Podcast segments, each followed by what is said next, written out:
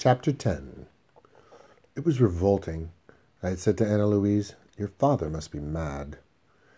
It would be a lot less revolting if he were, she said. You should have seen them scrambling for his presence. All except Mr. Kipps. He had to go to the lavatory first to vomit. Cold porridge hadn't agreed with him. Compared with the toads, I must admit your father did keep a kind of dignity, a devilish dignity. They were all very angry with me because I hadn't played their game. I was like an unfriendly audience. I suppose I held a mirror up to them so that they became conscious of how badly they were behaving. Mrs. Montgomery said that I should have been sent from the table as soon as I refused to eat the porridge. Any of you could have done the same, your father said. Then what would you have done with all the presents? she asked.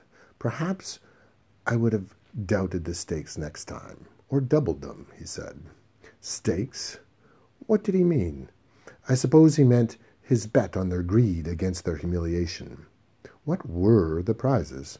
Mrs. Montgomery had a fine emerald set in platinum with a kind of diamond crown above it as far as I could see. And the men?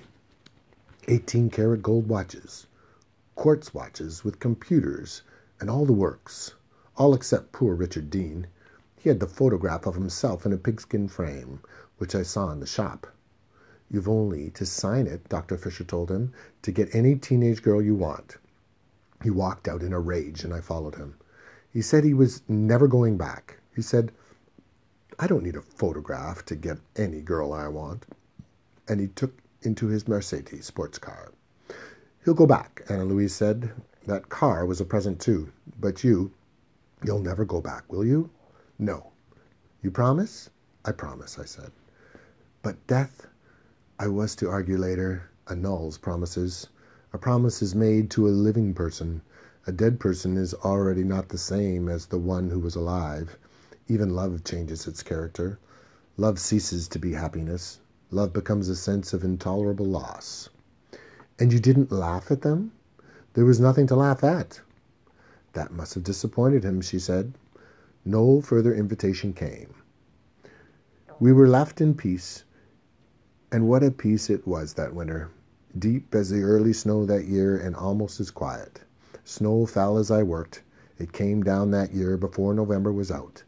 While I translated letters from Spain and Latin America, and the silence of the settled snow outside the great tinted bl- glass building was like the silence which lay happily between us at home. It was as if we were there, she was there with me on the other side of the office table, just as she would be there in the late evening across another table as we played a last gin rummy before bed.